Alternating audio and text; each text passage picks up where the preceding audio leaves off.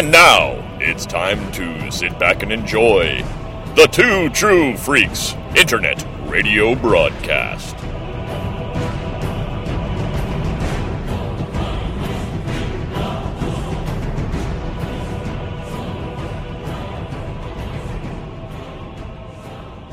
Hang on a minute. Who put you in charge? And who the hell are you anyway? I'm the Doctor. I'm a Time Lord. I'm from the planet Gallifrey in the constellation of Kasterborous. I'm 903 years old, and I'm the man who's going to save your lives and all six billion people on the planet below.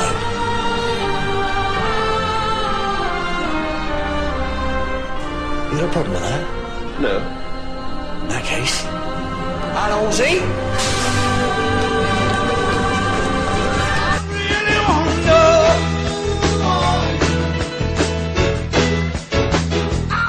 Would you like a jelly baby?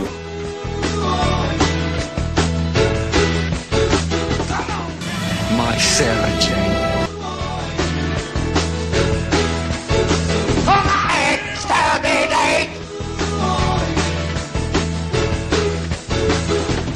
Oh, look!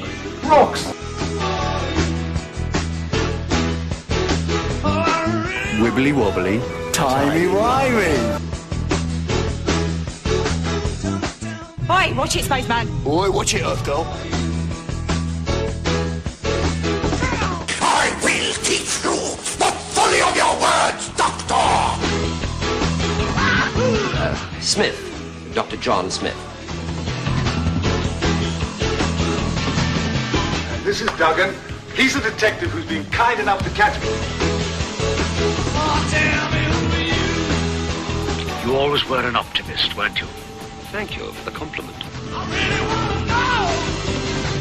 Hello. Mate in six moves, Master. You you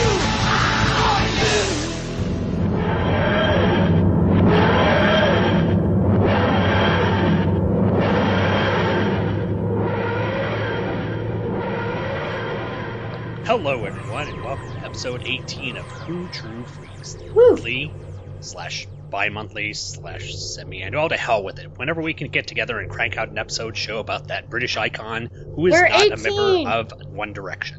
We're 18. We can vote. That's this, true. This, this podcast can vote now. I'm one of your hosts, Shawn Engel, and today we're going to be doing more random favorite episode talk as we look to the recent past and delve into the 10th Doctor's timeline and pluck out an episode from Series 4, a little episode called Fires of Pompeii. And of course, no episode of Two True Freaks would be any fun, or any good for that matter, if it was only me talking about the show.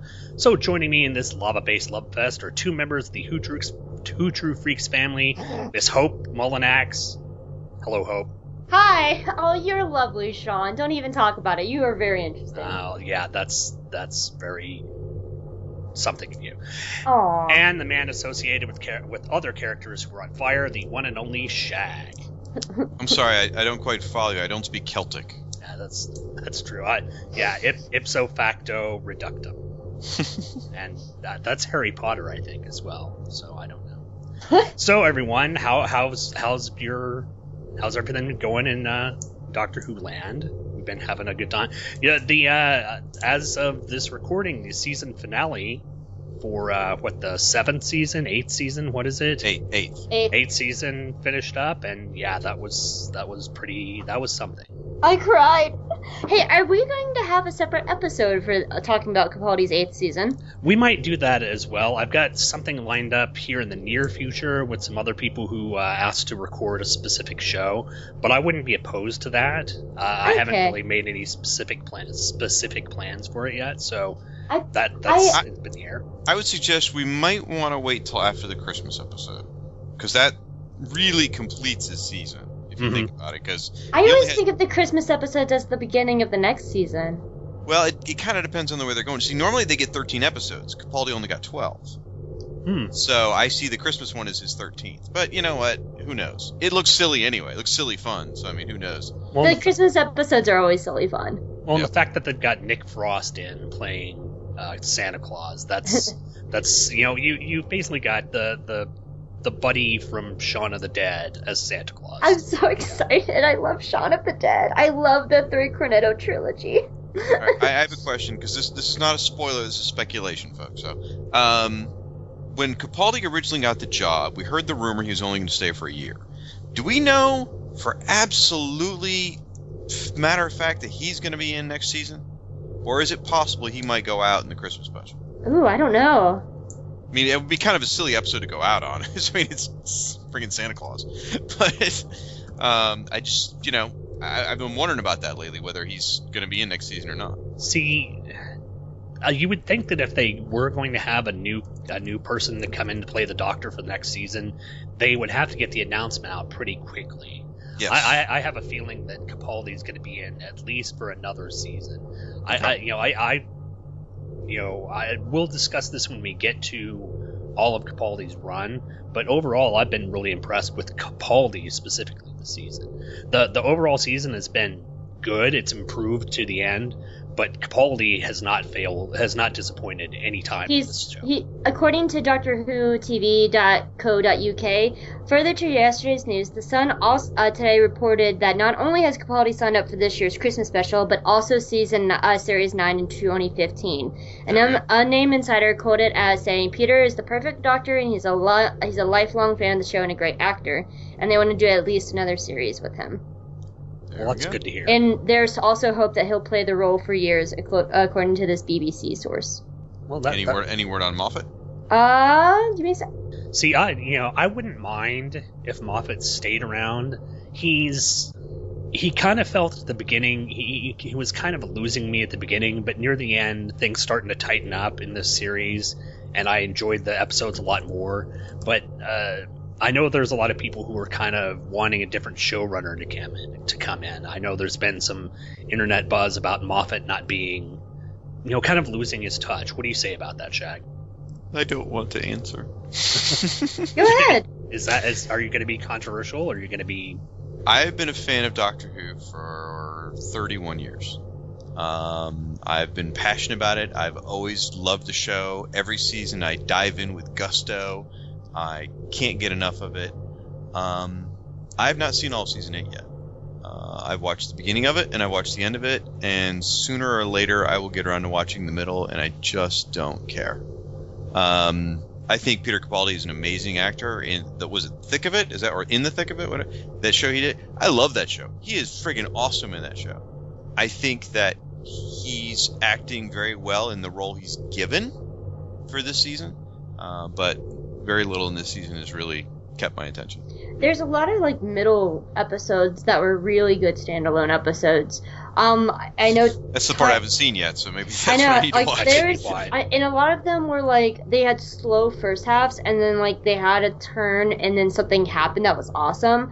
Like Time Heist was very much that for me, and, I- and I won't spoil it for you, Shag, but it had a very slow start, and then something happened, and it was a fantastic end. And that was how a lot of the episodes. Uh, Kill the Moon was the same way. Mhm. Uh, it had a slow start, and then something happened, and it changes at the end.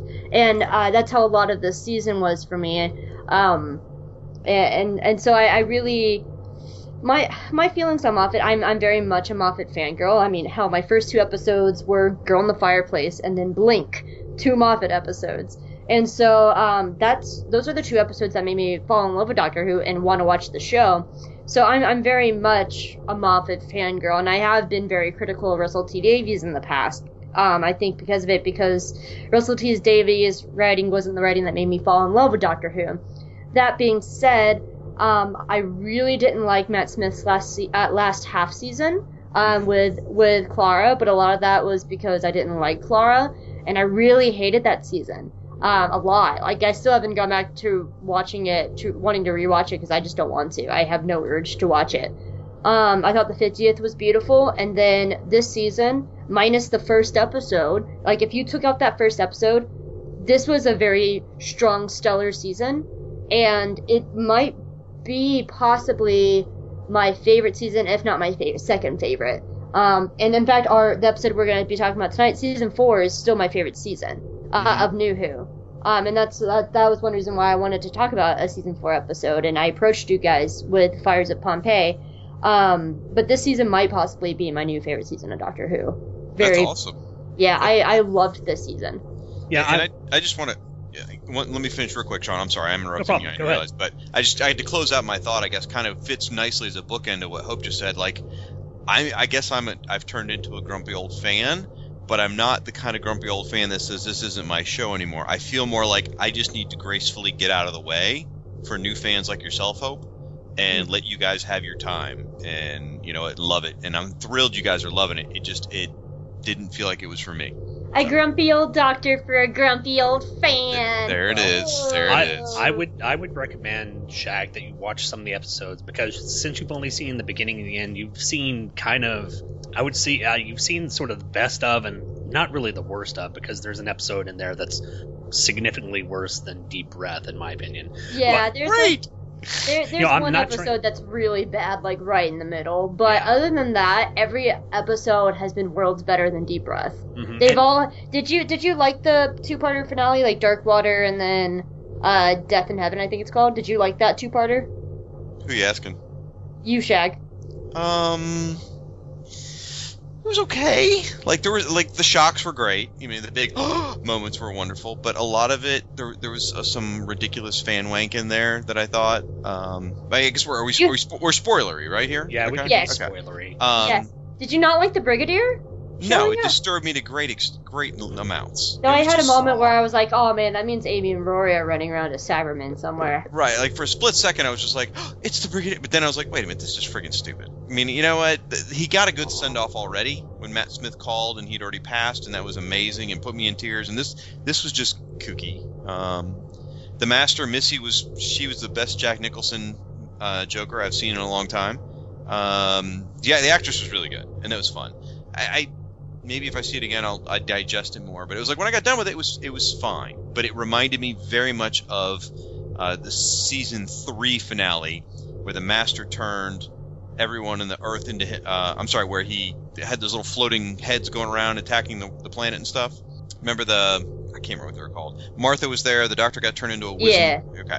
Remind me a lot of that season finale. See, for me, it wasn't the actual plot that I liked. It was the emotional moments. Like I, I cried so much losing Danny Pink because as much as I, Cla- I found Clara a lot better this season, I still really don't like her that much. I still find her very selfish and and and God, such a brat, and she infuriates me to no end a, a lot of times. But I love Danny. Danny to mm-hmm. me was the better companion this season. Uh, and I, you guys know, I've always said I really love male companions, and I love their relationship with the Doctor. I, I think they bring a different thing to the table, and Danny brought a different feeling, and I think he, being post 50th anniversary and seeing the Time War and seeing all that recently, and like seeing that those repercussions, having a soldier there constantly bickering the Doctor when he's finally in this time where he's trying to move move on, he's trying to move past this war, having a soldier there constantly bickering at him, I thought brought a great new dimension to the Doctor of this thing that he doesn't want to face. Like he wants to find Gallifrey, but he still wants to run away at the same time, and he constantly just he cannot escape this war. I liked the. I thought it was a nice balance to have two school teachers from Coal Hill School in the TARDIS. Oh, Mhm. there you go. There's a nice uh, callback to the uh, to the original Doctor. There you Exactly. So it was a good way. So go. Uh, I'll go ahead and say I, I hate to disagree with you, Hope. I was not a fan of Danny Pink. Uh, you know, the character just, you know, I would like to see a male companion tooling around with the Doctor. Or I'd like to see someone that he could he could play off of. You know, the, the two masculine characters playing off each other.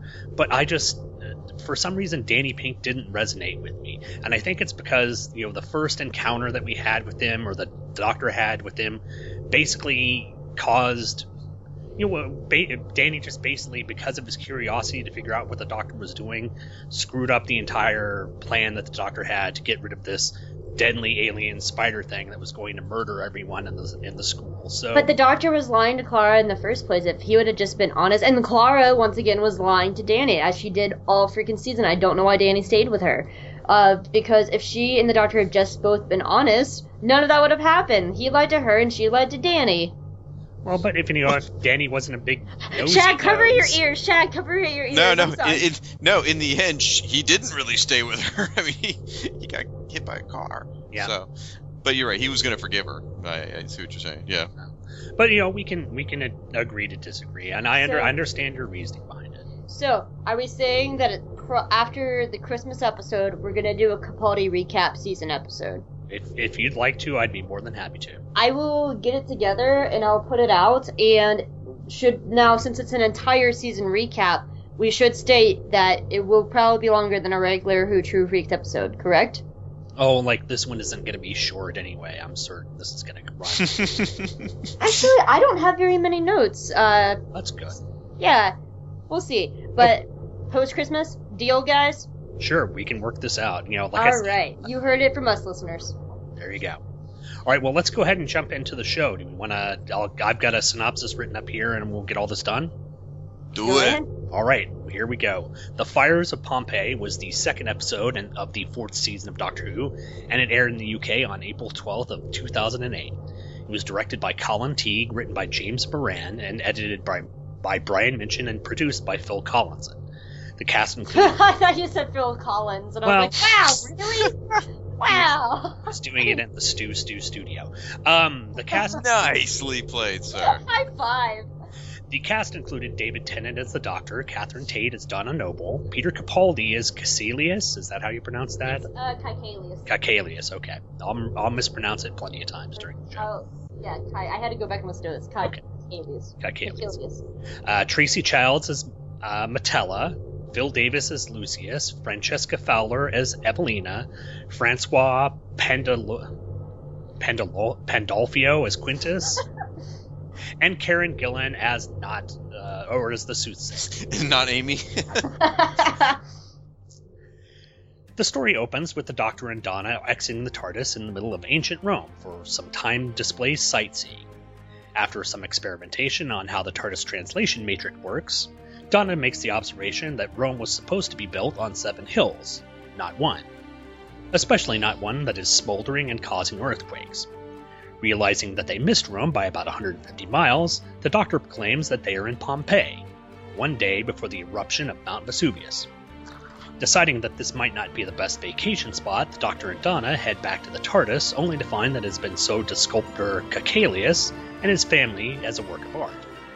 Using the psychic paper to pass himself off as Marble Inspector Spartacus, the Doctor finds the TARDIS and prepares to depart until Italian Gary Busey enters the home and asks the designed tile of marble that looks like a part of a circuit. The Doctor's interest piqued. He engages Italian Gary Busey in a contest of wits, finding that unlike American Gary Busey, he's actually quite intellectual, even calling out the Doctor as being from Gallifrey. Realizing that something is up with all these people knowing more than they should, the Doctor, with help from Quintus, Caecilius' son, goes to investigate Italian Gary Busey's home and hmm. finds more of the circuit stones that make up an energy. You're Don't- killing me. Don't tell me he doesn't look like him. You're right. The duo is then discovered by Italian Gary Busey, who sicks a lava monster on them. But back at Caecilius' home, the monster is dispatched by Quintus, tossing a goblet of water on it. In the confusion, Donna is kidnapped by the Sisterhood of Karn. Um, sorry, I mean the Hmm. Sibylline Sisterhood, and taken to the High Priestess for torture. Torture! Torture! The Doctor goes to release her and discovers that the Sisterhood is, is led by a woman with a horrible skin condition caused by snorting pyrovile fumes. The fumes of this volcanic race are what's causing Italian Gary Busey and Evelina's skin to turn to stone, as well as allowing them the gift of insight. And the pyroviles are planning on using the circuit board to convert the power of the volcano into a way to conquer Earth. But having escaped into the heart of Vesuvius, the Doctor and Donna blow up the circuit board real good, dashing the pyroviles or the pyroviles' plans, but dooming the people of Pompeii in the process. The Doctor and Donna prepare to leave in the TARDIS, but Donna manages to convince the Doctor to save the lives of Caecilius and his family, which he drops off outside the city, allowing one set of lives to survive the tragic quote unquote fixed point in time. Six months later, we see Caecilius' family successfully residing in Rome, with Quintus even studying to become a doctor. And before he leaves the house, Quintus pays tribute to the household gods a bas relief of the TARDIS, the Doctor, and Donna.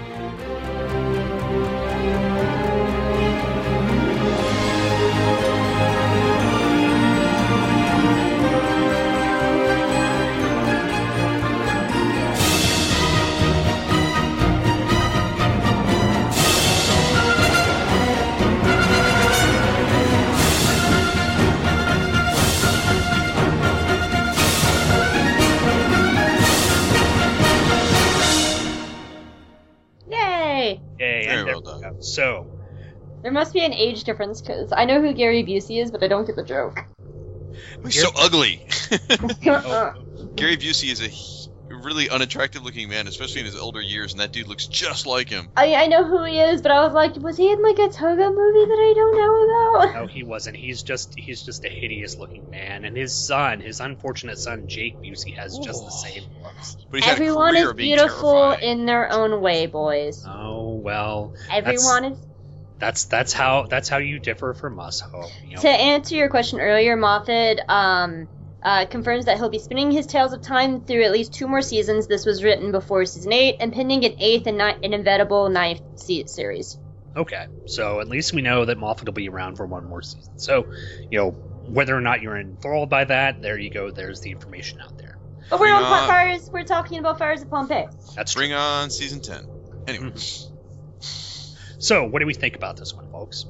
Um, I, Do you wanna- I, I'll, I'll just say real briefly, and I'll let I hope you do your, your, your thoughts. I uh, I rewatched this again. It's been a little while, and I have to say, you bastards made me cry at my during my lunch hour today. I I know it's been a while since I've seen this one too. Um, I have uh, different notes about different points, but um, God, I just I love season four, and a lot of it is I freaking love Donna. Oh yeah, Love Donna Noble is what makes season four so good. Like the the season four finale is not the best, but I just losing Donna at the end still just makes me crawl in a ball and sob like a child.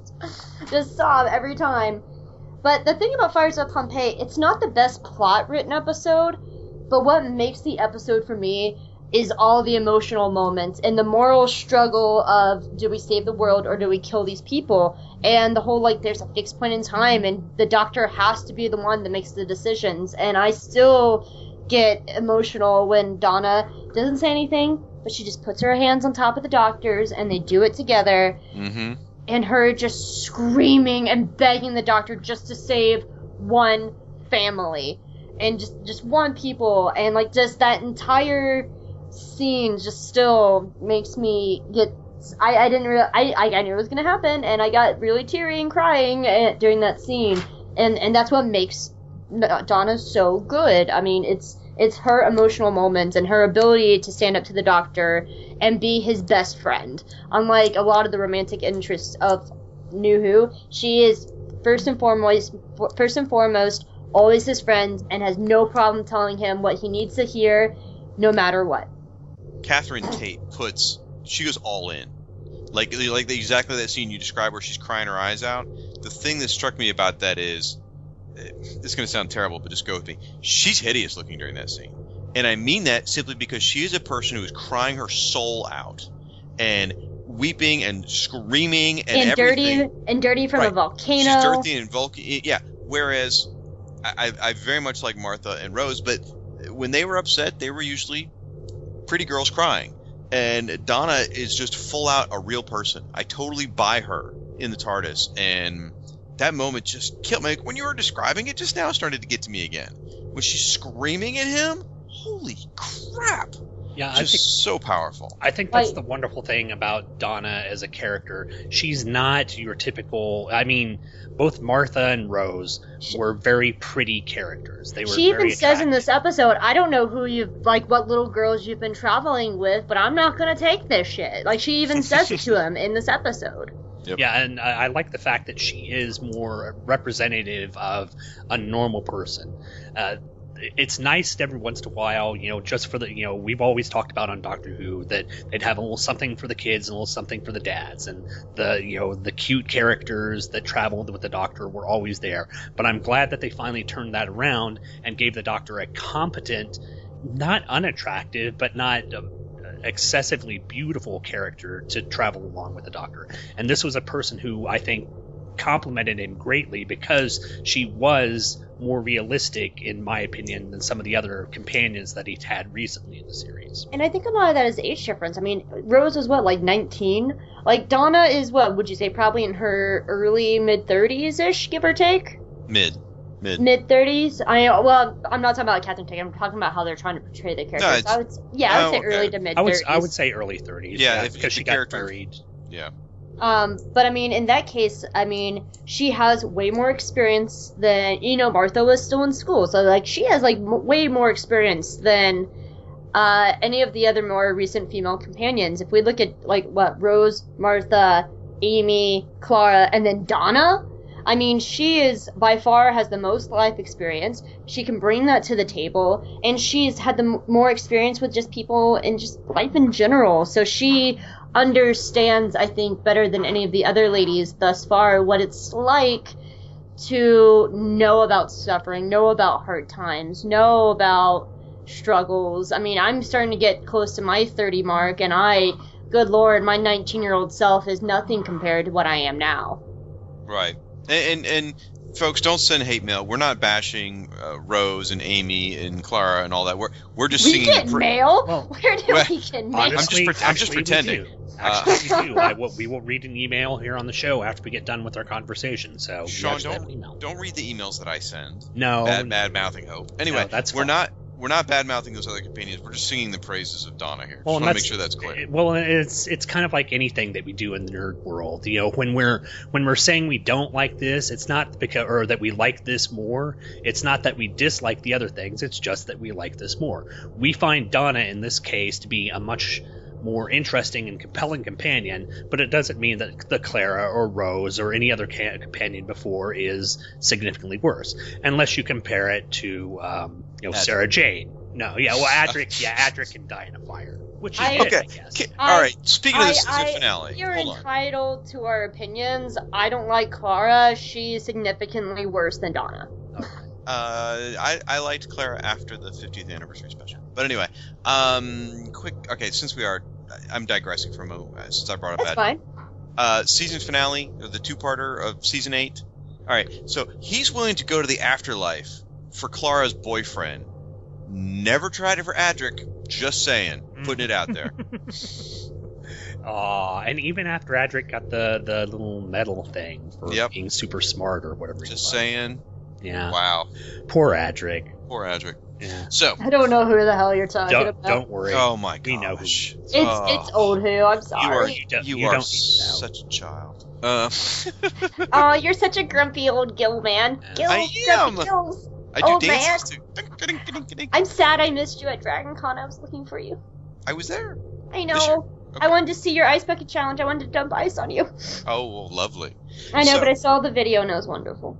So this episode fits the mold of the previous seasons, uh, being season four. Every season they do an episode where it's uh, they do like a future episode and then they do a past episode. And you know, in the first season you got End of the World and Unquiet Dead. In and so, I guess they mix up the order a little bit, but then second season you got New Earth and Tooth and Claw. Third season you got, um, I guess that one was out of order. It was Shakespeare Code, then Gridlock.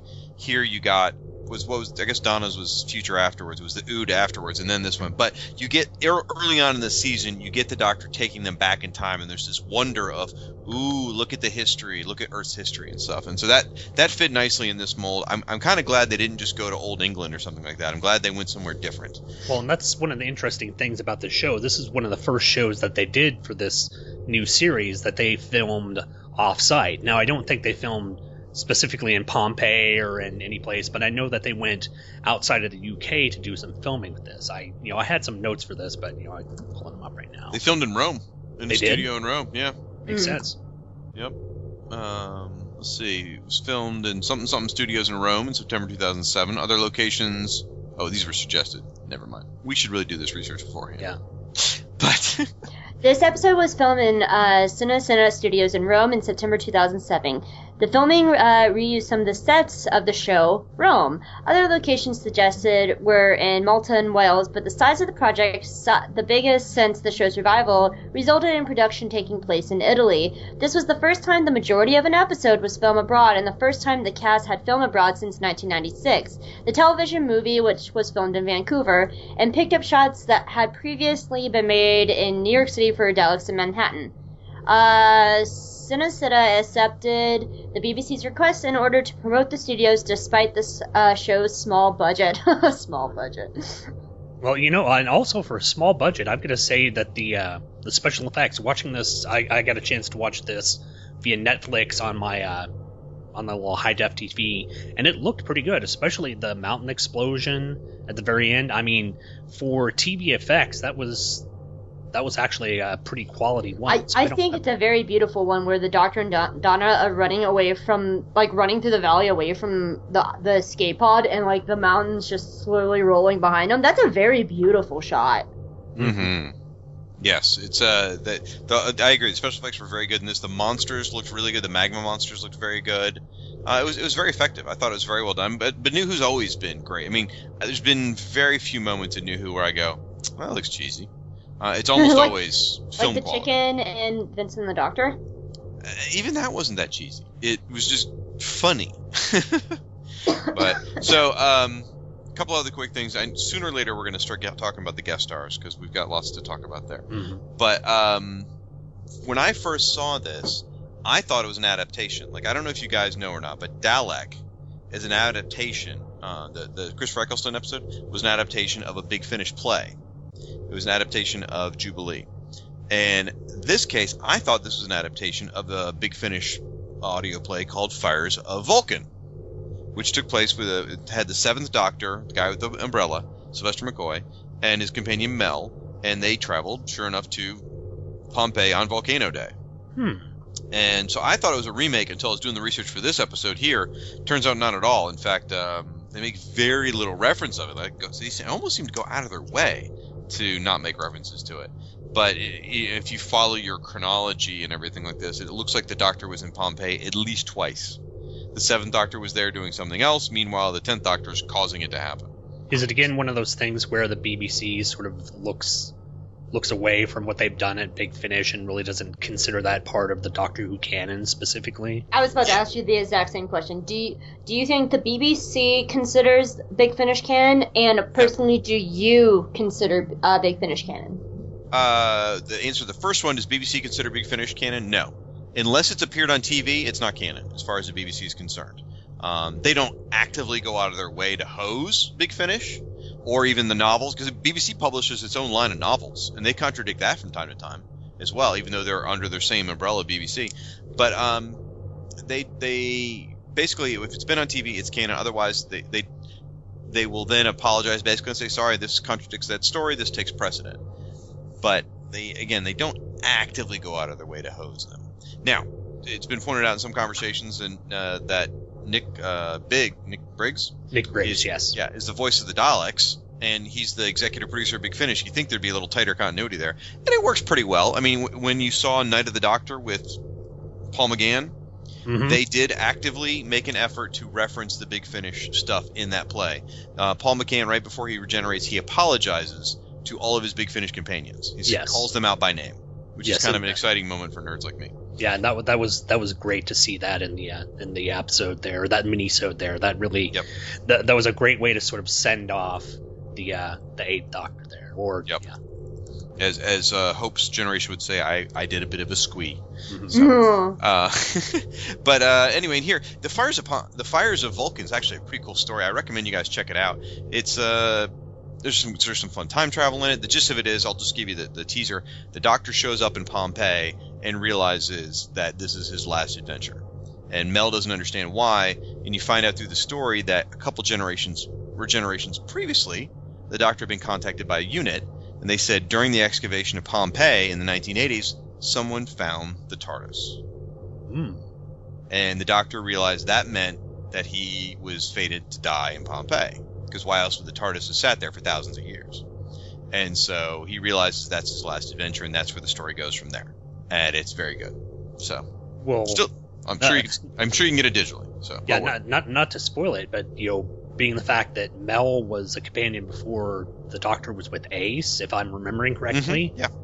Yeah, that obviously isn't. So there's a mystery there. That, that's Right. yeah, I'm gonna have to check that out. It's worth it. out. So if you want to see a Scottish doctor running around Pompeii with a red-headed companion, check out Fires of Vulcan or Fires of Pompeii. Actually, Now, um, do we want to get uh, you know? Are, are we pretty much done with you know general notes on this? Do we want to get into? I just of- wanted to point out that uh, being early on, it was one of the first episodes to set up a lot of the themes throughout the season. Um, you know, this was the I I haven't seen the one before this, um, the opening, the first episode with Donna coming back, but it had the missing planets. Wait, um, wait, wait. and- You've never seen Partners in Crime? No, I have. I just ha- I haven't seen it in a long Oh. time, so I can't Okay. remember I these. was like, that was amazing. I, I know, I know. I, I just We I did a can't show on remember, I can't remember Did we? if Yes, no, we we did. didn't. I yes, didn't. we did. Well, I don't know if you were there. We did. we did Partners in Crime, didn't we? I don't know. I love that episode so no, I, much. I remember us doing a Who True Freaks on Partners in Crime. Yeah. Hope- Maybe Hope we did I have both- someone. Hope and I both love this season of Who so much. I could like I think me and me and Shag still need to do turn left at midnight. Yes, we do. I, We we've- really I, do. We do that for like two years. I know. But I just wanted to, this is uh, some of the early setups for the rest of the season. Uh, they mentioned the missing planets, Mhm. and uh, they mentioned that there was something on Donna's back. Oh. And I know, God, Turn Left is so good. Um, and they also, I picked up that Donna was the one that was looking over the daughter's arm, like a doctor, and I took that as one of the early references to Dr. Donna. Uh, might Shut be up! Stretch. but it is it is an earlier it's, it's laying down some of the groundwork for the rest of the season that it's so it's easier to find it now but uh going at the beginning during that time period like there are still things i i pick up on that i i missed uh the missing planets and that's why they were there in the first place um, and that's what I like about rewatching Old Who is because you pick on up on stuff. Like uh, I never realized Donna said, "Oh, did you buy that dress at TJ Maximus?" Never realized I caught that line before, and it was hilarious. I died laughing. Well, the, you mentioned the scene about you've got something on your back when when the soothsayers are sort of competing to impress people, and they're like calling him a lord of time, and they say Gallifrey, and you've got something on your back. I got chills during that whole Mhm. scene. It just kept getting more intense and more intense, and the acting was great, and the, like the the creepy looks on Donna, the doctor's faces, and everything. I was like, oh, this is done so good. Anyone who has a problem with Russell T Davies, watch this stuff. This is so good. Though, did you know that Fires of Pompeii was supposed to originally intended to be after Planet of the Ood? Hmm. Okay. Would that Uh, have made us? And I haven't watched Planet of the Ood in a long time. Would that have made a distinct difference? Uh, originally, Fires of Pompeii was intended to be. Thank you, Doctor Who, TARDIS, Wikia. Uh, originally, Fires of Pompeii was intended to be transmitted after Planet of the Ood, but this was swapped because Russell T Davies wrote in the Doctor Who's The Writer's Tale. Since the Ood tale is surprisingly dark, I thought it would be it would undercut people's comedy expectations of life with Donna.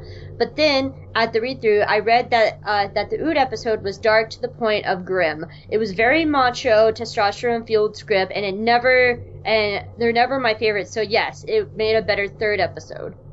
Hmm. Okay. And I did do some checking. Yes, uh, we did cover Partners in Crime. In fact, that was the second episode that we did. And Hope, you were on that episode. oh, I really? I don't even remember I'm that. looking at the Oh. site right now. It says, you know, Who True Freaks episode two, Partners in Crime, uh, Demonzicor Superstars, Joe Anthrax, Hope Mullinax, Andrew Leyland, and the Hair Metal Hero.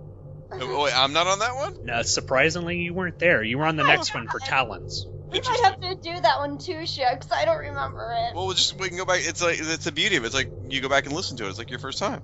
I know. I'm gonna have to go back and listen to that episode. Oh my gosh. How funny. Oh man. Well, go figure. That just shows that we need to podcast more. I guess so.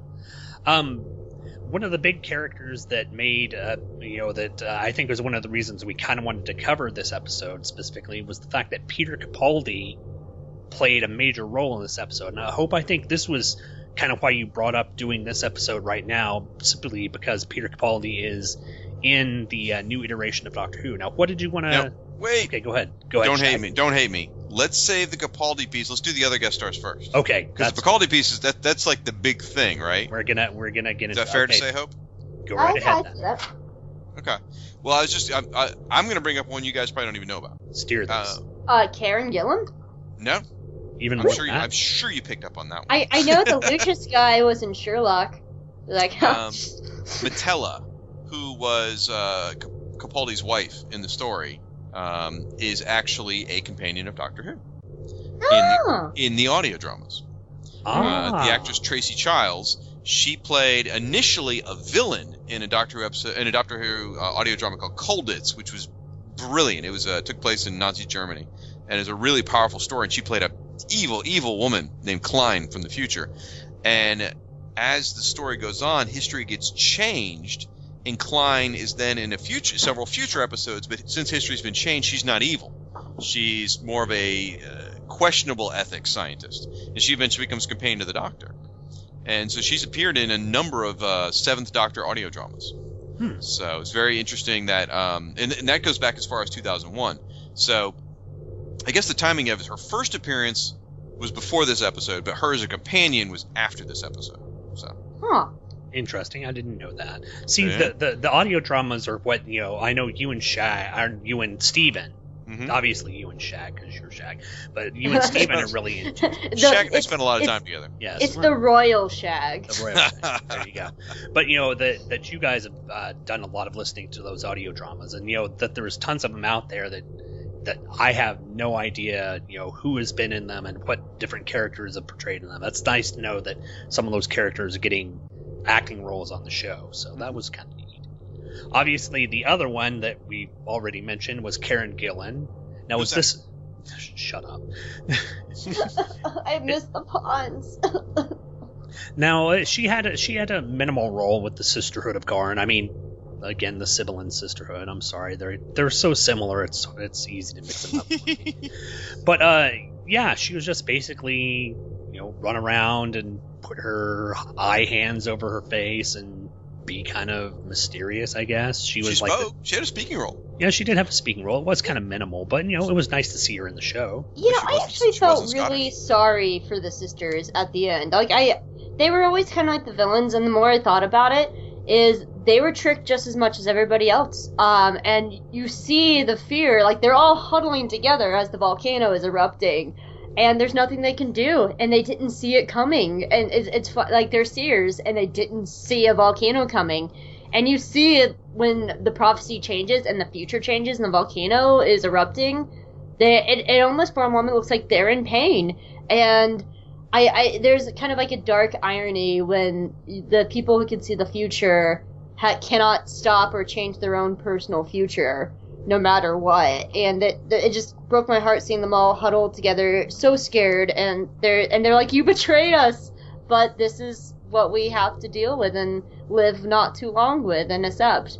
Well, and I think I think the reason that I think it was specifically because the uh, the visions that they were getting were because it was the uh, fumes that they were getting off the pyrovials, so they were intentionally not letting them in on the fact that the actual uh, circumstances were going to lead to the volcano exploding. Or were well, actually, they didn't want to do that because the volcano wouldn't have exploded unless the doctor would have done it. They were going to harness the power of the volcano to power themselves or whatever MacGuffin device to take over the world. So But they were just like the poise the entire time. Like even then, like they were all slowly turning into the lava creatures, Mhm. with like and not knowing it. And eventually, they would have became those creatures. I prob like. I, being able to see the future, and you know, I, I, I took Latin, and I love Roman history. It's it's one of my favorite things to study. Um, you know, gods and people who could like like Vestal virgins and those kind of priestesses and priests were pretty much considered like mini demigods on Earth. Um, they were considered to be like if if you touched or tried to sleep with a Vestal virgin, you would be killed on the spot. And if a Vestal virgin was found out to not be so much of a virgin, they would be killed. Like, like they were considered like on a level above, sometimes above or equal to the, the emperors. Um, until they got crazy later on, emper- emperors come in. Um, but so like that was what made them special and i could see how in like those moments there was like a sense of identity loss that they weren't born with those abilities they weren't they weren't special they were just pawns and and and just in this game of this invasion and that's very sad to me Hmm. Wah, wah. Well, you, you, you slapped us with real knowledge. We don't Yeah. have to do with that. Yeah, we're we're- we're, we're sci-fi nerds. I, I love Romans. I, I can talk forever. Like actually, like my Roman nickname is Pandora, and there's a story behind that that I won't say now. thank thank It, yeah. it was one I- of my no, no, most no. embarrassing moments. Don't uh, yeah we can we can Too many inappropriate jokes there. Leave it. exactly yes. Leave it. The basis of the story is I missed a question in Latin Quiz Bowl, which was what was la- left in the bottom of Pandora's box? Hope. I missed this question. Oh, that's that's a much better story than what I had. Yeah. and much Yeah. cleaner. So Yes. that's That's that's why my Yeah, that- Roman nickname from Latin class was Pandora. that's funny. I know. my Latin teacher thought it was hilarious. So obviously, Karen Gillian got spotted as having some merit and some talent in the episode, so they invited her back. Very similar to what happened with Martha. Because remember, with Martha, uh, the actress who played her, she was in the the Cybermen episodes, uh, in working for Torchwood, Oh yeah. and then they liked her, so they invited her back. In fact, they even tied it together and said that she was her own cousin. Whereas here, obviously, they're not going to tie together Amy and, and the Seer, and uh, so interesting though. hmm Oh, actually, actually, they did the same thing with Gwen in Torchwood. Gwen was in um, The The- Unquiet Dead, and then she played Gwen Cooper in Torchwood, and they started to hint to tie that together as her being a descendant of the other. Oh, Torchwood. Hey, question: Are we ever going to cover Torchwood episodes in Who True Freaks? Um, I'd it be. I'd be willing to do what the the Children of Earth because I've heard that was awesome. it's your children. However, the rest of the Torchwood stu- stuff I've heard is hit and miss, and I've heard that the last quasi season, Miracle Day, was just not very good at all. I I loved the first season. I've so, I've I've never I've only seen parts of season two. Um, but that was just because I was in college and I could never always catch it. Um, and I just never went back to watch it. And then I loved Children's of Earth up until Ianto's death. And Ianto's death was wow. It's been out for like what 2005. yeah, it's it's five years, Um, ten years now. Ianto's death was the breaking of Torchwood for me, and I've never watched Torchwood since. I haven't even gone back and rewatched episodes after Ianto's death because he and Jack were like the two quintessential episodes, and I freaking hate Gwen. I've hated Gwen since episode one. All right, I'm going to put this out here. All right, and everyone at home, like this, uh, this is your homework assignment. Um, some night soon, and I do mean night. You're talking about Countrycide. I'm talking about Countrycide. Can we cover? Uh, Shag, Shag, I will do. I will do countryside with you. So I would you not wa- have a problem with that. I'd be you more wa- willing to watch it. Just you just shut up for a minute. So anyway, you go to your Netflix, folks. Bring up Torchwood, which I assume's out there. Bring up Countrycide. Hit pause before it starts. Turn off all the lights in the house. Go to your front door and unlock it. Don't leave it open. Just unlock it, and then go watch the episode. Maybe and extract a knowing few. And knowing that your windows. knowing that your front door is unlocked will make you so nervous. Even though no one's gonna try and open your door. No one ever tries to open your door. It just doesn't happen.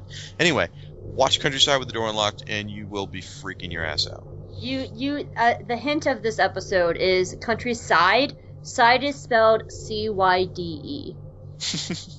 It's, There's it's a horror hint. movie. It's a horror movie. It's a great horror movie. It's it's a really amazing episode. I I will do Countrycide with you, Shag and Sean. Like we we should do that very soon, and I will do it with you. Like I said, I have not I have not seen any. Oh well, that's interesting. Uh, I've not seen that much Torchwood, so I would be more than willing to start watching it, especially you know if it's just this one-off episode. That's all because I'm all into horror films as well, so I can watch creepy stuff, and that'd be interesting as well. See, I don't like horror movies. Um, my friend finally coaxed me into watching American Horror Show, uh, American Horror Story Freak Show, um, which I've actually been really enjoying. But I was not expecting Countrycide to take to, to do what it did, and it petrifies me still to this day. Like, like I will think about it and get the creeps. Like I just, oh god, I'm shivering now. Uh, All right, let's not spoil it. Let's just leave it at that. Okay. yeah. But you know, there there was I guess there was one major person who showed up in this episode that uh, kind of showed up later in the show in a pretty big scene, and that was uh, that was of course Mr. Capaldi as Caecilius, or however you Can I present this? Go right ahead. This is Okay. this is why we had you on the show, Hope. This was your idea, basically. So I originally approached Shag and Sean about doing Fires of Pompeii. Is before season eight started. Uh, there's an interview with Steven Moffat, and I have it pulled up right here. Um, it was with Radio Times, and um, I'm just gonna read straight from the interview. So, will those appearances uh, be swept on the rug? And they're talking about Capaldi being in both Fires of Pompeii and portraying uh, Home Office Permanent Secretary John Frobisher in Torchwood Children of Earth. So, will these. Oh, God, I know. Um, so, will these appearances just be swept under the rug, uh, under the carpet when Capaldi takes up his new post as the Doctor? Not necessarily. Doctor Who showrunner Steven Moffat says there could be an explanation for the fact that we've seen Capaldi's face before, and it emanates from his predecessor, Russell T Davies. And Moffat says, We are aware that Peter Capaldi played a part in Doctor Who before, and we're not going to ignore that fact. I'll let you in on this. I remember Russell told me he had a big old plan as to why there were two Peter Capaldis in the Who universe, one in Pompeii and one in Torchwood. I when I cast Peter, uh, Russell got in touch to say how pleased he was, and I said, "Okay, well, what was your theory, and does it still work?" And he said, "Yes, it does, and here it is." So I don't know if we'll get to it. We'll play that one out over time. It's actually quite neat and and so I started doing a little bit uh, more research, and Moffat went on to say the big fun question is we don't know that the Doctor, when he regenerates the faces, it's not set from birth. It's not that he's always going to one day be Peter Capaldi. We know that because uh, we know that uh, that's the case because in the second Doctor story, the War Games, he has a choice of face and all that. We know it's not set. So where does he get these faces from? They can't just randomly generate because they got lines and they've aged. When he turns into Peter, he'll actually have lines on his face. Sorry, Peter. So where does these faces come from? And so I started looking at John uh, Frobisher, and I started uh, and thinking about that. And what I originally wanted to do was go back and watch Fires of Pompeii to see if there were any hints at all that this might lead into the 12th Doctor, and of course, they you know they weren't setting up the 12th Doctor at the time, but I was looking for any small hints, and I think the hints lie more in Deep Breath and in Children of Earth. Um, that because as I was watching the episode, that's what I came to, and I actually put this question out on Twitter and Tumblr and Facebook, and I got some responses of different theories and explanations back from it. If you guys would want me to present those, go ahead. Yeah. All right, so the Doctor Going Home on Tumblr said, I've actually read and cannot currently source the story um, that Davies intended Frobisher to be Caecilius's descendant. It's a dark ending to Frobisher's time, bouncing out the light ending of Caecilius's, meaning that the, since the Doctor changed their personal history in saving that family, uh, they were supposed to die, so his descendants actually ended up dying. Uh, oh, that's sick. You're probably uh, right. uh, Girl Meets. Sherlock from Tumblr said, connection to Caecilius. We know that the Roma uh, that uh, from Romana in Classic Who that the Doctor can choose his new face. While he doesn't do that consciously in New Who, it makes sense that after all the events of the 50th special and Christmas, the new Doctor subconsciously chose a face that reminds him of one of his truly finest hours, saving a single human family out of pure mercy. This also makes sense with the fact that for all his confusion about who he is, Twelve is deeply merciful, perhaps to an extent that we haven't seen in Who, choosing to forgive and help a companion who was willing, who was willing to literally destroy his entire life. Luna at Midnight said, uh, in the first season of the new, uh, the first episode of the new season, I found it interesting when he asked, "Where have I seen this face before? Why this face?" Oh, and that's referring to Deep Water or uh, Deep Breath. Uh, almost like he was aware that the face was from the guy in Pompeii. And then my friend Butch, God, you guys would love him, said, um, this was from Facebook, said, I think the only thing remotely resembling a concrete connection uh, was from blinking from the blink and you'll miss it line Capaldi says in Deep Breath. In the scene where he is in the trash back alley and he he gets his clothes from the hobo, 12 says something about seeing that face before. Again, it didn't really prove anything, but insinuates that the doctor chooses his face from people he meets on his adventures. And I have a feeling that all Moffat is uh, that's all Moffat's going to get out of it. The overall tone with series uh, series 8 really struck me as we're going com- completely back to basics. So I'm not expecting a huge development in some backstory explaining uh, uh, the unnecessary. In recent interview regarding the possibility of return of Missy, Moffat refers to how Anthony Ainley would always be killed off uh, pretty definitely, then return only with the explanation, "Well, I escaped." Contemporary geek culture is far too obsessed with reading in between the lines, and when sometimes we just need to enjoy the story as it is presented. Yeah, I can, I can completely get behind the thing. Oh, I just made my way out of it, Doctor. You you didn't see me die, did you?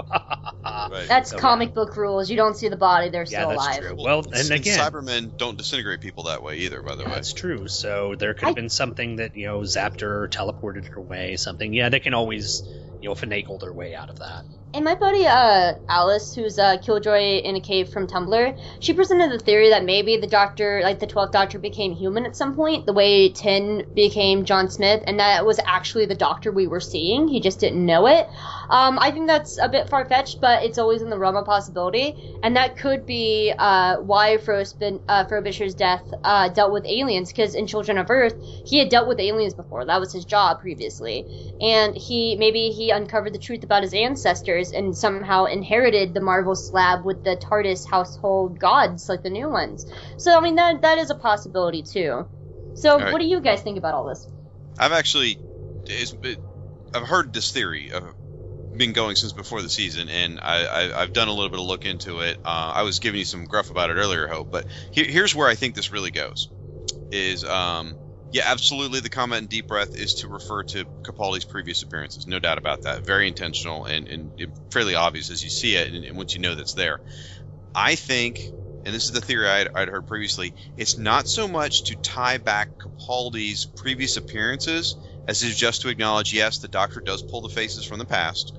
And the reason for it, supposedly, is so that they can bring previous actors from the show who played the Doctor and put them into the show without them having to play the Doctor. How do like, you mean? I, I don't. I like don't... Tom Baker appeared in the 50th anniversary special. He wasn't. Was he playing the Doctor? Was he not playing the Doctor? We don't really know. Um, the idea also could be Peter Davis and Colin Baker, Sylvester McCoy could appear in the new series as a completely different character than the Doctor. But what they're saying is somehow in his timeline, the Doctor found that face and used it in his regeneration. That was the theory I had heard was they were they were introducing this idea of the Doctor pulling a face from somewhere in his life so they could bring the previous actors back and use them in the series not as the Doctor. Does that make sense what I'm explaining? I'm not saying you have to agree with it, but does that make sense how I'm explaining it? Just to make sure I'm hearing you correctly. Um, well, yeah, yeah, I get what you're saying. Now I think about it, yeah. Now, to give you a, another real world example, Capaldi's not the first actor to pull this off with the Doctor. Colin Baker, who played the Sixth Doctor, was actually in a Fifth Doctor episode as a security guard for Gallifrey. In fact, he shot the Doctor. Uh, and then when he regenerates, he regenerates into the guy who shot him. So there's there you can put that theory all the way back to 1983 if you want. Well, and then you also have oh, there was that little throwaway thing at what was like the first it was the first episode after the key to time episodes where romana regenerated herself into a fashion show yeah it, that was basically you know like three or four different re- regenerations of romana and it was her just changing her her appearance yep. and you, you could you could put that into the the they're they're capable of changing their appearance to whatever they want to via you know their past experiences. Dude, there's the best example right there. I didn't even think about that. Romana purposefully regenerated into a character they had met in the previous episode.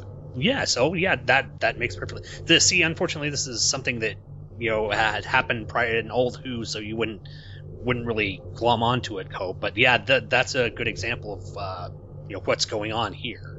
Yeah, mm-hmm. Lalla, Lalla Ward was in this finale to, to The Key to Time Hope. She played uh, this princess, and she was just a character.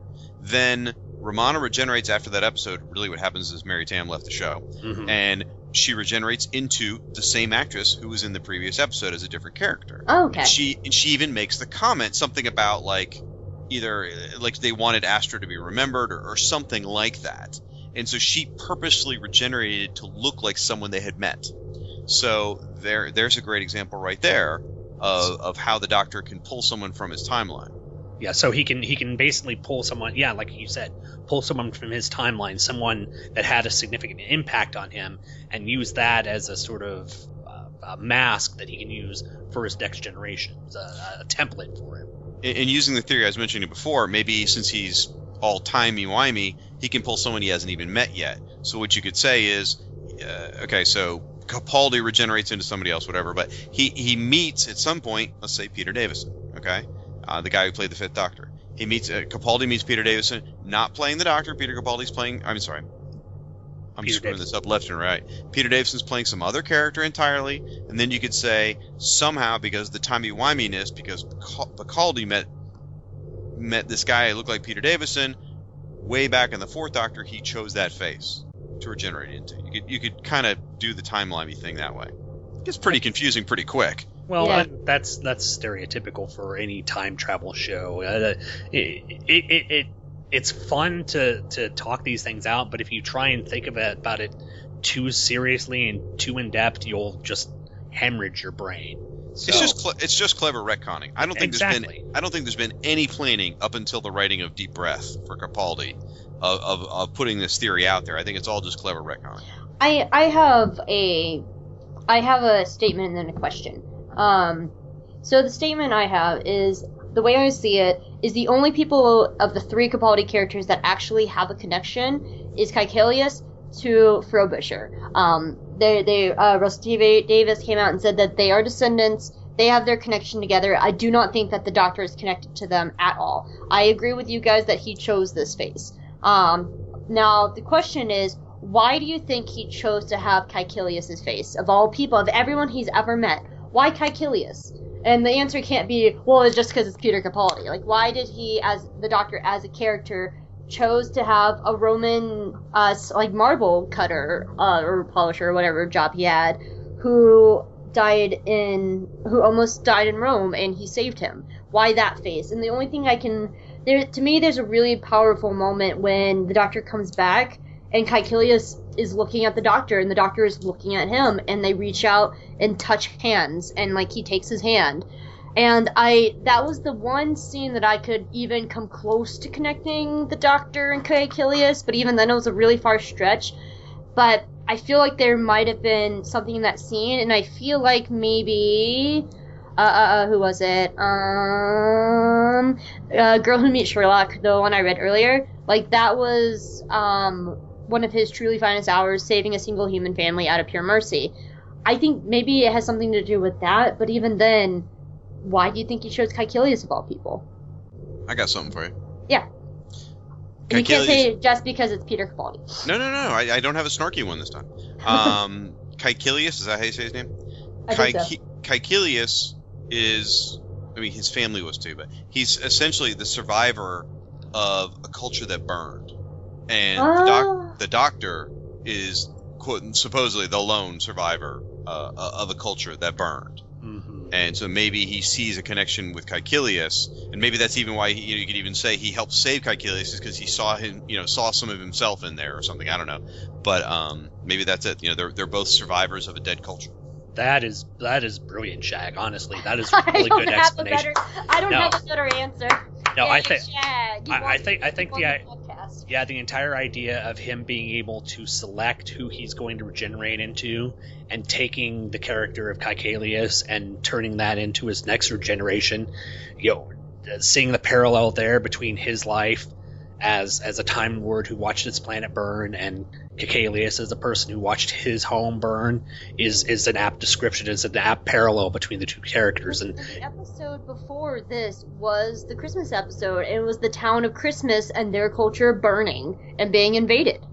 Hmm, it's true. I prefer not to think about that episode anymore. no. That was so bad. Time of the Doctor was awful. But I mean, but it's true. I mean, Yep. No, uh, some good readings. Uh, if you're a history buff, uh, if you look at Pliny the Older and Pliny the Younger, they were two Roman historians. They were both at Pompeii. They were, I think, uncle and nephew, if I remember correctly. Don't quote me on that one. And Pliny the Younger escaped, um, but Pliny the Older burned at the docks, uh, trying to escape. Um, and that was what Donna, when Donna was saying, "Don't go to the beaches, go to the hills." Well, that's what Pliny the Younger did. Like he went to the hills while his uncle went to the docks and burned. Hmm. So Well, Caca- Caca- Caecilius is based on a real person too. I did not know that. Really? That's what Wikipedia tells me. And and we can always trust Wikipedia because it's a bastion of truth and honesty. No, it, this one Actually, looks. no, it really is. Uh, if they have sources, yeah. And Wikipedia is like really guarded now. Um, when it comes to historical sources, they you cannot change it unless you can like show like your historical degree. oh, all right then. Well, Yeah, like anything that's science, math, and history based, you cannot change it. Okay. Yeah, th- what it says here is basically that he, he's supposed to be legit. There's even like a, a statue or a carving of him here, so I gotta assume there's some basis to this. But um, they talk a little bit about the guy, and they're saying that uh, in the fires of Pompeii, in the original history, that um, let's see, the wife and the son, um, At the end of book one of the Cambridge Latin course, Caecilius and Metella perish in Pompeii on the day of the eruption, but Quintus survives. The episode creates an alternate ending to their story where they're rescued by the doctor and moved to Rome. So now I don't know whether the, the book one of Cambridge is, is fiction or not, but they, they have these characters that this purposely shows you the doctor has changed history. That is crazy because then I, I, I just keep going back to Torchwood when that history came back to bite them, and it was where Caecilius made the choice to try and save his family. Uh, fr- uh, Frobisher, Frobisher chose to kill his family and himself. That's That oh, that's I mean, that Yeah. scene freaked me, in, in, in Children of Earth, that scene freaked me out. Like, I burst into tears. yeah. uh, when that happened, and my wife's like, "What are you watching?" Because I had headphones on, I was watching on a laptop or whatever. And then, um, even tying it back to this is makes it even more like I got chill bumps right now. That's you know, I I've only watched Children of Earth once, and that was like what, like 2007, something like that. something. It's kind of hard Um, to watch it now. There there are only two scenes that actually strongly stick out to me, and that's Ianto's death and that scene. Like those are the only two scenes I strongly remember from Children of Earth. I, ca- I couldn't tell you anything else. I even forgot that the monster was called the four five six until I was looking at Car- Capaldi's character. I completely forgot all of that.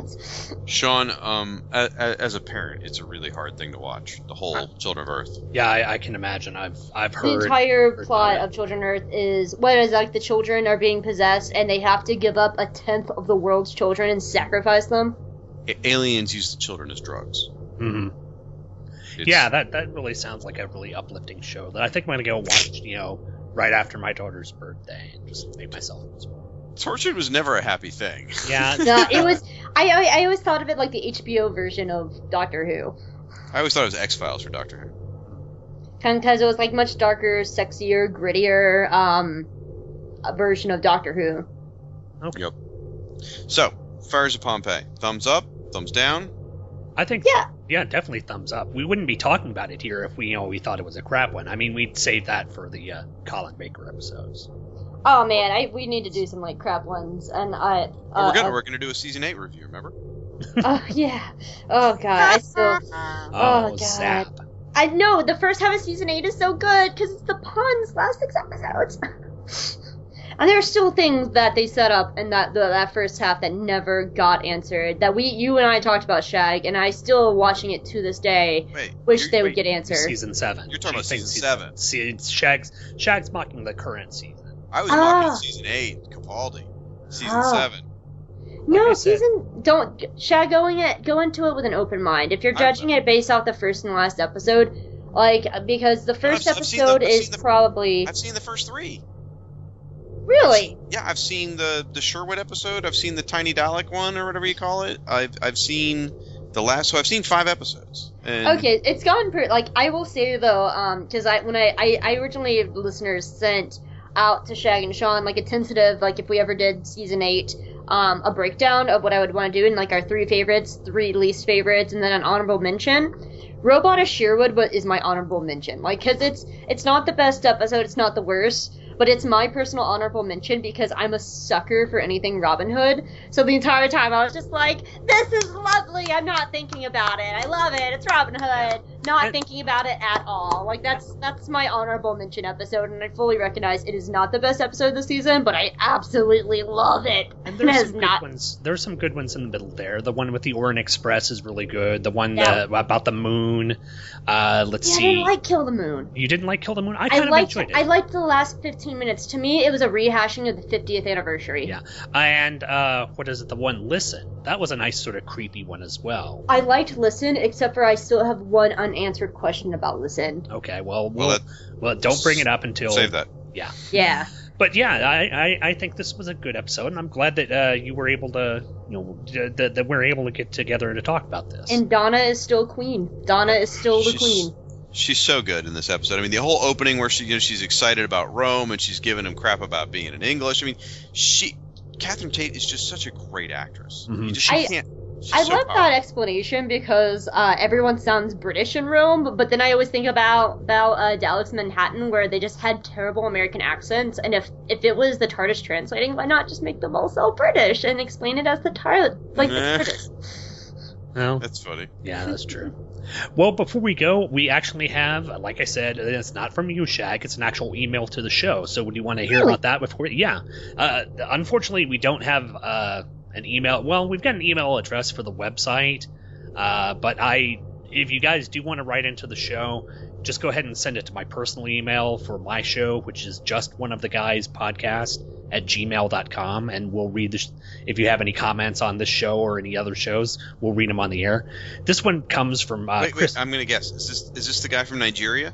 no no he Oh. he I already replied to his email with my uh my bank account and uh, routing number so Damn, I, I'm- I Also, it. i Can should I- be getting those 37 million dollars here pretty soon Can I also say, um, it might be something fun to start doing is reading any reviews that we get. Um, I have the reviews pulled up right now, and if you review Who True Freaks on iTunes, it not only helps people find our show, it helps us go up in the ratings for, so more people can find our shows, and it also helps us feel good. And I have our whole two reviews pulled up, and I can we'll read them on the show as well. that'd be great do you want to go ahead and read read one now and then we'll uh we'll do the email and we can read the second one Sounds good. okay So go the- ahead So the first one is from Professor Allen, who we all love. yes And he says, a rotating crew of hosts, all of whom love Doctor Who, although different incarnations with different preferences, talk monthly or so, monthly or so, about Who related topics. Very funny, informative, and interesting show. Thank you, Professor Allen. Yes, thank you very much. If you don't know Professor Allen, of course, he does all the show. Well, he does most of the shows over at the relatively geeky site. Uh, he does Quarter Bin podcast and uh, co-hosts the uh, Shortbox Showcase with his daughter Emily, who does her own show called Uncovering the Bronze Age. All the shows over there are great. You should definitely go listen to them. Have you guys have you heard the latest one that Emily did about the uh, comics code? Oh my gosh, That was that was it great. is so. I haven't yet. I want to hear it so bad. It, it's really it's good. all about Wertham, and let me tell you guys. I mean, I thought I kind of knew a little bit about Wertham, and this was so eye-opening, and she did such a really critical analysis of what he had done. I mean, amazing. and it Just wasn't it wasn't your basic negative yo comic fan rant at Wertham was bad he was horrible. She actually took a look at the book read the book and made you know made very prescient points about what he was doing. So i i really enjoyed that episode. Kudos to her for getting that out. That was a great episode. And which show, in case anybody wants to say, uh, listen to it, which show was that in? that was on the shortbox showcase. You can check all those out i think at relativelygeeky.blogspot.com they're all all great shows. Definitely worth listening. Well we also got an email this time out from another podcaster as well. This is chris and cindy franklin and they sent in a email entitled the seeds of whom? W-h-o-m instead. You, you get it. Uh, he says well i'm assuming it's chris. I'm i'm certain he makes cindy write it up. But he says i enjoyed your talk about seeds of doom. I will admit I have not seen this one, but I'm going to see if I can track it down. It sounds like a winner. Oh yes, uh, Seeds of Doom was great. I, I enjoyed the heck out of that one. He goes, thanks for reading my letter. Cindy probably thinks I'm a dictator, making her watch bad movies, read bad comics, and pages of pages of notes for supermates. So Dave may be right. Yeah, I think Dave commented on the fact that, uh, you know, Chris. I think Chris wrote in for the last Who True Freaks and uh, made an email saying that he makes his wife watch these shows as well. So, uh, you know, it's Doctor Who. You've got to enjoy it. He finishes up saying, "Not that you asked, but I'm liking Capaldi so far. The slightly gruffer, uh, or the, I'm sorry, the slightly sinister gruffer Doctor is very interesting. You really aren't sure what he's going to do at any given moment, and that's exciting. His unpredictability is the best part, and I'm also intrigued where things are going with Clara and Mr. Pink. Well, I think by this time now you know where they're going. Since she, since she's leaving at the end of the season, I wonder if he'll stay on as a companion to pri- provide a hunky guy for all the female fans missing Smith and Tennant. oh no! Not gonna happen, bro. Uh, unfortunately, Chris, now you know that's not in the cards. Anyhow, always looking forward to more Who True episodes. Keep them coming. And he signs it away. He signs it away, Chris. No, really, it's me, not Cindy. She's not here right now. I swear. And that, of course, was from Chris and Cindy Franklin, or at least Chris Franklin, who does the Supermates podcast over at supermatespodcast.blogspot.com. Uh, check it out in iTunes. It's a great show. They just finished up their uh, Halloween series of episodes, The House of Franklinstein, which is a bunch of fun. And uh, doesn't Chris do the Power Records podcast over at Fire and Water as well? Sure does. Fire and Water Podcast. Um, you can find that on iTunes. You can find it at Firestorm Fan and AquamanShrine.com. And Chris is definitely part of the Power Records gang. Him and Rob covered those old wonderful records you listened to as a child in the 70s, where you'd play the record and read the comic that went along with it. Excellent. And you said we had one more review, Hope. What what's that one mean? We do. Uh, I should say that Professor Allen gave us a five star, and this one is also a five star. Yay. Uh, it's from Gene Hendricks, who is wonderful and always in the True, True Two True Freaks Facebook page, always saying wonderful, lovely things. We love you, Gene. And he says, a Doctor Who cast by fans for fans. Everyone has a different point of view and origin story where the show is concerned, and the discussions make you think and rethink your views on particular Doctor or episodes. If you like Doctor Who in any form, you must listen to this. Cool. Uh, Gene's Gene's always been very supportive of all the shows that we put out, and Gene also puts out his own shows as well over at uh, over at the Two True Freaks website. He's got recently he just started up Anime Freaks with uh, Bill Robinson. He does his own show called uh, Legend of the Superheroes, which he brings in people to talk about various uh, superhero creations in film or TV. He does the Hammer Strikes podcast, where he talks about you know whatever he wants to talk about, sort of geeky. And then he also does the Quantum Cast, which is a show covering the uh, character of Quasar. So he's got a bunch of shows over there at Two True Freaks that you can go check out. Definitely do that. But thanks, Gene, for leaving us a uh, iTunes review. We'd love if you guys would like to leave us an iTunes review. Please do that. If you listen to us through iTunes, that'd be great. And if you if you love our show and you want to give us five stars, that's great. If you think that we could improve on something and you want to give us one star, we would love to hear from you too. We always want to know what we can improve on. Exactly. We we always want to make sure that the show is entertaining. You know, it may not be the most regular show here on two, on the Two True Freaks website, but we want to make sure that it's one of the more entertaining shows. And if you And- do want to leave a one star review, make sure you remember the name of our show is Just One of the Guys. hmm That's the one you want to send it to. Um, and you had an email again for feedback. Uh, you want to say that again? Uh, no, that was that was the one. That was uh, the The address, I think she means. Oh, the email address. Yes, the email address, if you want to write to the show, is actually just one of the guys podcast at gmail.com. We And haven't we'll- really set up one for the Who True Freaks, but there's probably one that we have set up for Who True Freaks at twotruefreaks.com. But the last time I checked those uh, emails, it's basically a bunch of spam from uh, Chinese fishers and and fishers by I mean P H I S H E R S rather than actual people who go out and hunt I want some pretty Japanese fishers to send me stuff. Uh, that, that you know, just log on to the you know get the e- get the access to the email and you'll find Yeah. plenty of that. Well, Fisherman. so um, since we're rounding this up, do we want to go ahead and sign off and tell people where they can find us on the internet? No, Oh, sure. No. Not I'm s- everyone. I'm staying for a while. Okay. Um, I will. I actually have news. I launched a website. Congratulations. Thank you. Um, it's geekygirlexperience.com. Um, I'm still working out some of the bugs, like my PayPal's not working, and I still have to finish the podcast section. Um, but it is there and has three whole blogs on it. Um, my webmaster decided to go aus- to Australia for work for three months, so I won't.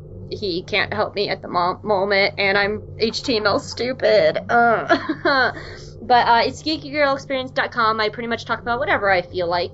Um, I have my own podcast on True Freaks. It's Hope of All Trades. I've been a little bit quiet recently, but I've switched jobs in August, and so I'm trying to balance out three jobs because podcasting is my third job full time. And I just haven't had a chance to finish up a show, and I have a show edited. I just have to put it together and put it up. Um, and it's a good one too. It was a panel I was on at DragonCon, and it was reality TV and geek fandoms, and how and uh, I was surprised to see that the cast of King of the Nerds actually showed up at the panel, and I, w- I didn't know they were going to be there. And they gave us a lot of great insight of geek reality TV shows and the process they went through. It was a really interesting panel, and I'm I just need to have a day to sit and finish it up. But life got in the way recently, and I have to finish that. Oh, and you can find me on Twitter at Hope Mullinax. Shag. Um, well, you can find me at firestormfan.com, which is where I chat about DC Comics uh, character Firestorm the Nuclear Man. More importantly, the star of the Flash TV show, uh, or as I like to call it, Firestorm and his atomic buddies.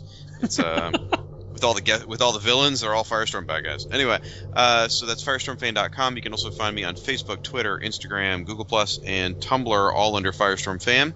Uh, also have been in part of a new group as well, actually two new groups, the Legion of Super Bloggers, focusing on the Legion of Superheroes. I'm one of the guys over there, and you can also find me on the Ultraverse Network, which is a because, because Firestorm is not niche enough. Uh, it's a network dedicated to a series of comics that existed from 1993 to 1997, never to be seen again. and so we've got three different podcasts in the network, and we've got a daily blog. So check it out. Ultra, you find that at ultraversepodcast.com. Yeah, I've got to listen to that second part, the Prime of Your Lives episode. You got that? You just released that like a few days ago, haven't you? Yes, but by the time they hear this, it'll be about four years ago. Yeah, that's probably so. It takes me a while to edit this stuff. well, yeah. Again, I I've got my own show over at Two True Freaks called Just One of the Guys. It's the Green Lantern podcast. I obviously do this show. I do the Vault of Startling Monster Horror Tales of Terror with uh, Luke Giaconetti and Chris Honeywell and the Hair Metal Hero. Uh, I'm on Walking Dead Wednesday. I do the Tangent podcast with Michael Woo! Bradley. Yeah, we're we're just in fact tomorrow. Uh, that's time of this recording. Tomorrow morning, I'm being recording some more episodes with him. We're going to be talking about uh, Superman and Wonder Woman over in the Tangent universe. So that'll be Hot interesting. damn. And uh, I'm trying to think other things I do. I do listen to the Prophets over at Two True as well. And so I'm I'm hopped up on heroin right now just to keep myself going. it's it's all just fun and games here. Man, I had like I didn't list everything I was doing. Good lord, guys. You made me Yes. sound underwhelming. Well, we're whores, so let's just leave I it at that. I might at be on a network. I'm gonna be on a network. So, yes, What network? Oh, my friends uh, Brie and Alex from Other Side of the Mirror podcast, they're launching a network called What the Fangirl. And it's a girl's perspective. I know the letters are WTF. That's what they call it. And Right, they already right. have a Twitter, a website, and everything set up for it. And uh, they're launching it well fairly soon. They're they're in the final works of it, and it's pretty much just gonna be. Un- unlike the Mary Sue, it's from anything pop culture. So if you want to write about like something current or like the Rugrats from the '90s, um, they're gonna have a section where it's like re-looking at like older TV shows, anything new, but it's just gonna be different things from um, uh, uh, different pop culture events, and they asked me to be a contributing writer for it. Well, that's cool. That's awesome. Yeah, don't be afraid to promote yourself because God knows Shag and I will will promote ourselves to the end of the earth. If, if you want, you can actually go to whatthefangirl.com. They have a place where you can sign up for a newsletter, and when you sign up, uh, it'll tell you when the website launches. Like they, I've seen the website; it's beautiful. I have my login stuff; it's great, it's wonderful. Uh, we're just waiting. Uh, they they had to deal deal with some family stuff, so now they're about ready to actually like launch launch. Oh, awesome. Well, that's all. That's all that we do, and that's all that we're going to do tonight. We hope you guys enjoyed the episode, and we will be back the next time that we get back together, hopefully for some more Who True Freaks. See you then, guys. Bye. Bye. Yay! But if you close your eyes, does it almost feel like nothing changed at all?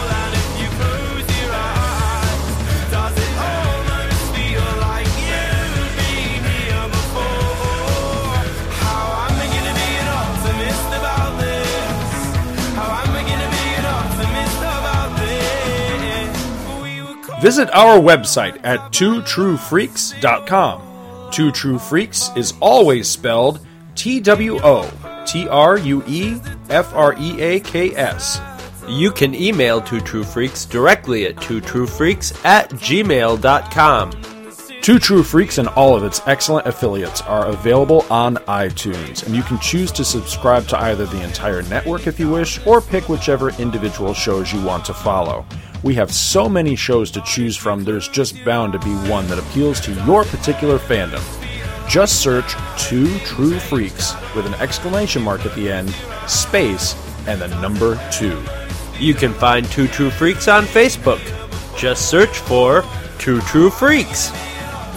If you ever leave your house and you actually have friends, why don't you tell them about Two True Freaks? If you've enjoyed our show, please won't you take a moment to rate us on iTunes? That helps others find the show too. Thanks for listening. And join us every Monday for new episodes of Two True Freaks.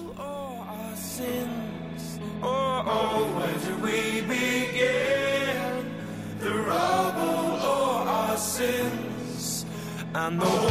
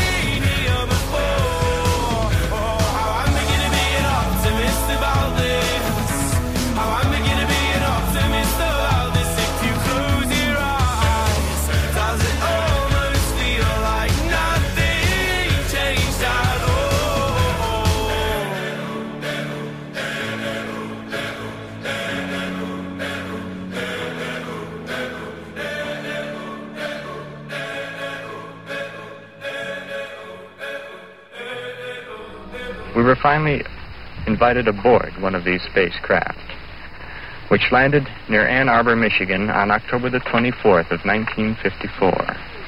This is a drawing of the craft. As I was leaving the craft, the commander, Soltec, said, Soon others of your people will be able to have an experience similar to this.